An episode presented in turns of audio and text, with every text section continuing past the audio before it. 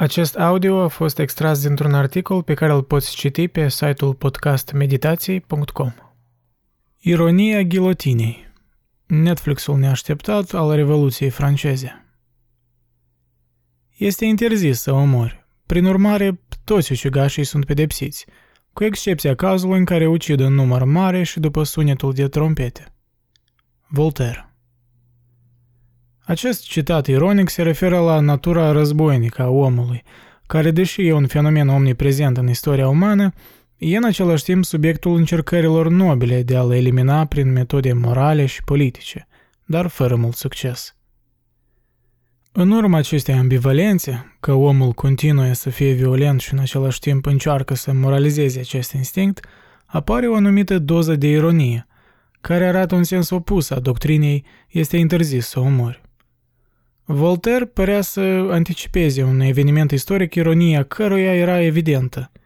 Zece ani după moartea sa a început Revoluția franceză, cu deviză faimoasă Liberté, Egalité, Fraternité, în timp ce se vărsa o cantitate imensă de sânge în întreaga Europa.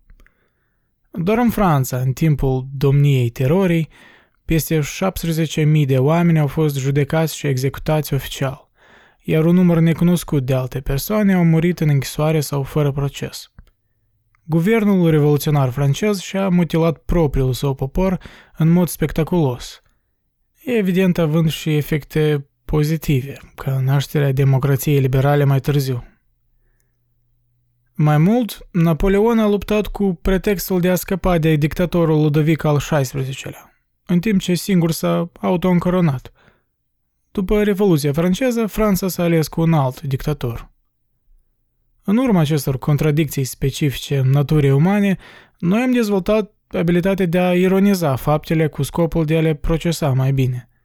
Cu alte cuvinte, ironia servește ca o uneltă liniștitoare pentru psihicul nostru în momentele de criză. De ce în spațiul post-sovietic, de exemplu, putem observa un simț al umorului tare specific cu o amprentă evident ironică. Disonanța cognitivă în Uniunea Sovietică era prevalentă. Exista o propastie între mesajul partidului și realitatea. După cum era sloganul ironic în novela 1984 a lui Orwell, războiul este pace, libertatea este sclavie, ignoranța este forță. Tot în timpul Revoluției franceze, executările cu ghilotina erau extrem de populare. Denumirea ei se datorează unui popularizator pe nume Joseph Ignace Guillotin. Ca membru al Parlamentului Franței, Guillotin și-a orientat atenția către reforma medicală. În 1789, în timpul unei dezbateri cu privire la pedeapsa capitală, el a propus ca criminalul să fie decapitat. Acest lucru se va face doar cu ajutorul unui mecanism simplu. Mecanismul a fost definit ca o mașină care decapitează fără dureri. În acea perioadă, decapitarea în Franța se făcea de obicei cu toporul sau sabia, ceea ce nu a provocat întotdeauna moartea imediată. În plus, decapitarea era rezervată nobilimii, în timp ce oamenii de rând erau de obicei spânzurați. În ciuda propunerii lui Gilotin, el se opunea pedepsei cu moartea și spera că o metodă de execuție mai umană și mai puțin dureroasă va fi primul pas către abolirea totală a pedepsei cu moartea. De asemenea, a sperat că mai puține familii și copii vor fi martori la execuții și a promis să le facă mai private și mai individualizate. Știi care e culmea ironiei? Gilotin pentru tot restul vieții sale a regretat profund că mașina a fost numită după el, iar când a murit în 1814, la 75 de ani, familia sa a fost atât de jenată de legătura cu ghilotina, încât au cerut guvernului francez să schimbe numele dispozitivului. Guvernul a refuzat, așa că și-au schimbat numele de familie. De ce a regretat? Păi, sunt câteva motive. Ghilotin dorea ca executările să fie ținute în privat, dar acest lucru era contrar tuturor tradițiilor și mulțimilor adunate pentru a le urmări, inclusiv tricoteuzele, femeile care tricotau agitat în timp ce capetele se răstogoleau. Respectiv, executările cu ghilotină au devenit cel mai popular show din timpul Revoluției franceze. De fapt, pe măsură ce faima ghilotinei a crescut, la fel a crescut și reputația operatorilor săi. Executorii au câștigat foarte multă notorietate în timpul Revoluției franceze, când au fost judecați îndeaproape cu privire la cât de repede și cu exactitate au putut orchestra mai multe decapitări. Meseria era de multe ori o facere de familie. Mai multe generații ale renumitei familii Sanson au servit ca executor al statului din 1792 până în 1847 și a fost responsabilă pentru căderea lamei pe regele Ludovic al XVI-lea și pe Marie Antoinette, printre alte mii. În secolele 19 și 20, rolul șefului principal a căzut asupra lui Louis și Anatole Daibler, o pereche de tată și fiu, a căror durată combinată s-a extins din 1879 până în 1939. Oamenii au scandat de multe ori numele Sansonilor și a Daiblerilor pe străzi și alegerea lor de îmbrăcăminte era cunoscută pentru a inspira tendințele modii.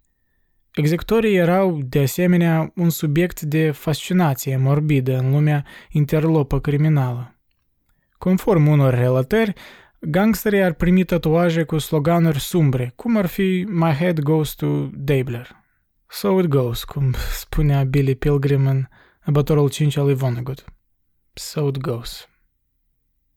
Însă o întrebare la locul său ar fi, de ce oamenii sunt într-atât de fascinați de afișarea publică a violenței? În cartea Homo agresivus, de ce nu se opresc războaiele și violența, Dorian Furtună argumentează că totul se poate explica prin prisma evoluționistă. Citez. Istoria, la modul practic, este înțeleasă și impulsionată de manifestarea violenței umane.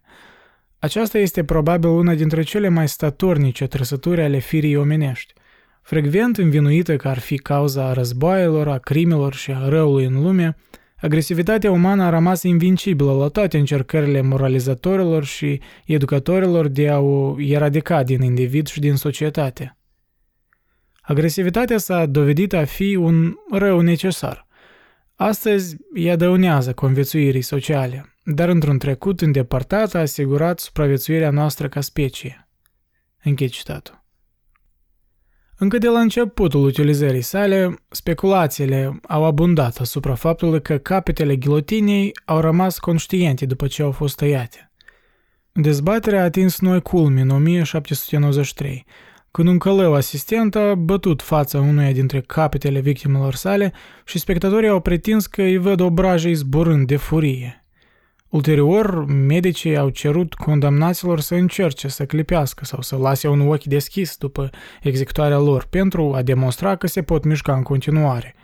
Iar alții au strigat numele decedatului sau au expus capetele lor la flăcări de luminare și amoniac pentru a vedea dacă vor reacționa. În 1880, un medic pe nume Dacide Lignere Chiar i-a pompat sânge în capul ghilotinat a unui cigaș de copii pentru a afla dacă va reveni la viață și dacă va vorbi. Experimentele groaznice au fost oprite în secolul 20, dar studiile asupra șobolanilor au descoperit de atunci că activitatea creierului poate continua aproximativ 4 secunde după decapitare. Faptul că executarea cu ghilotina a devenit într-atât de faimoasă în timp ce era propus inițial cu scopul de a face executările mai private, e într-adevăr plin de ironie morbidă. Însă privind științific la acest fenomen, devine clar că merge vorba de un instinct al agresiunii, neuroni responsabili de emoții ale furiei, care, după cum spune Furtună, necesită o enervare periodică. Mai deranjant, Copiii au participat adesea ca spectatori la execuții de ghilotină, iar unii puteau chiar să se joace cu propriile ghilotine în miniatură acasă. În timpul anilor 1790, o lamă și lemn de replică de 2 metri înălțime a fost o jucărie populară în Franța. Copiii au folosit ghilotinele complete operaționale pentru a decapita păpușile sau chiar rozătoarele mici, iar unele orașe le-au interzis în cele din urmă de teamă că ar fi o influență vicioasă. da, you don't say. Ghilotinile în miniatură și-au găsit drum pe niște mese de cină din clasa superioară, unde erau folosite pentru a tăia felii de pâine și legume. Copiii cu care asociem drăgălășenia și inocența au tendințe sadice înrudite de la strămoși. Tot în cartea Homo agresivus, Furtună vorbește despre o dovadă a unei agresivități născute. Citez, plăcerea copiilor de a tortura animalele, atunci când acestea sunt inofensive sau nu pot riposta. Închid citatul. Motivul fascinației oamenilor față de executorile la ghilotină e clar, mai ales că era o fascinație prin împuternicire. Doar călăul acționa violent, ceilalți erau spectatori.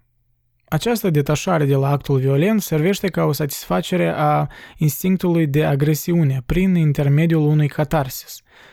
Francezii își eliminau agresiunea instinctuală prin acel spectacol violent. Putem moraliza cum vrem acest fenomen, dar realitatea rămâne aceeași. Agresivitatea este înmagazinată în genele noastre și e nevoie să o eliminăm în exterior. Altfel vom avea diverse forme de nevroze, după cum spunea Freud. Sau după cum cânta Maynard James Keenan, vocalistul trupei de rock Tool, în cântecul Vicarious, tradus în română, pentru că trebuie să privesc cum mor lucrurile, de la o distanță.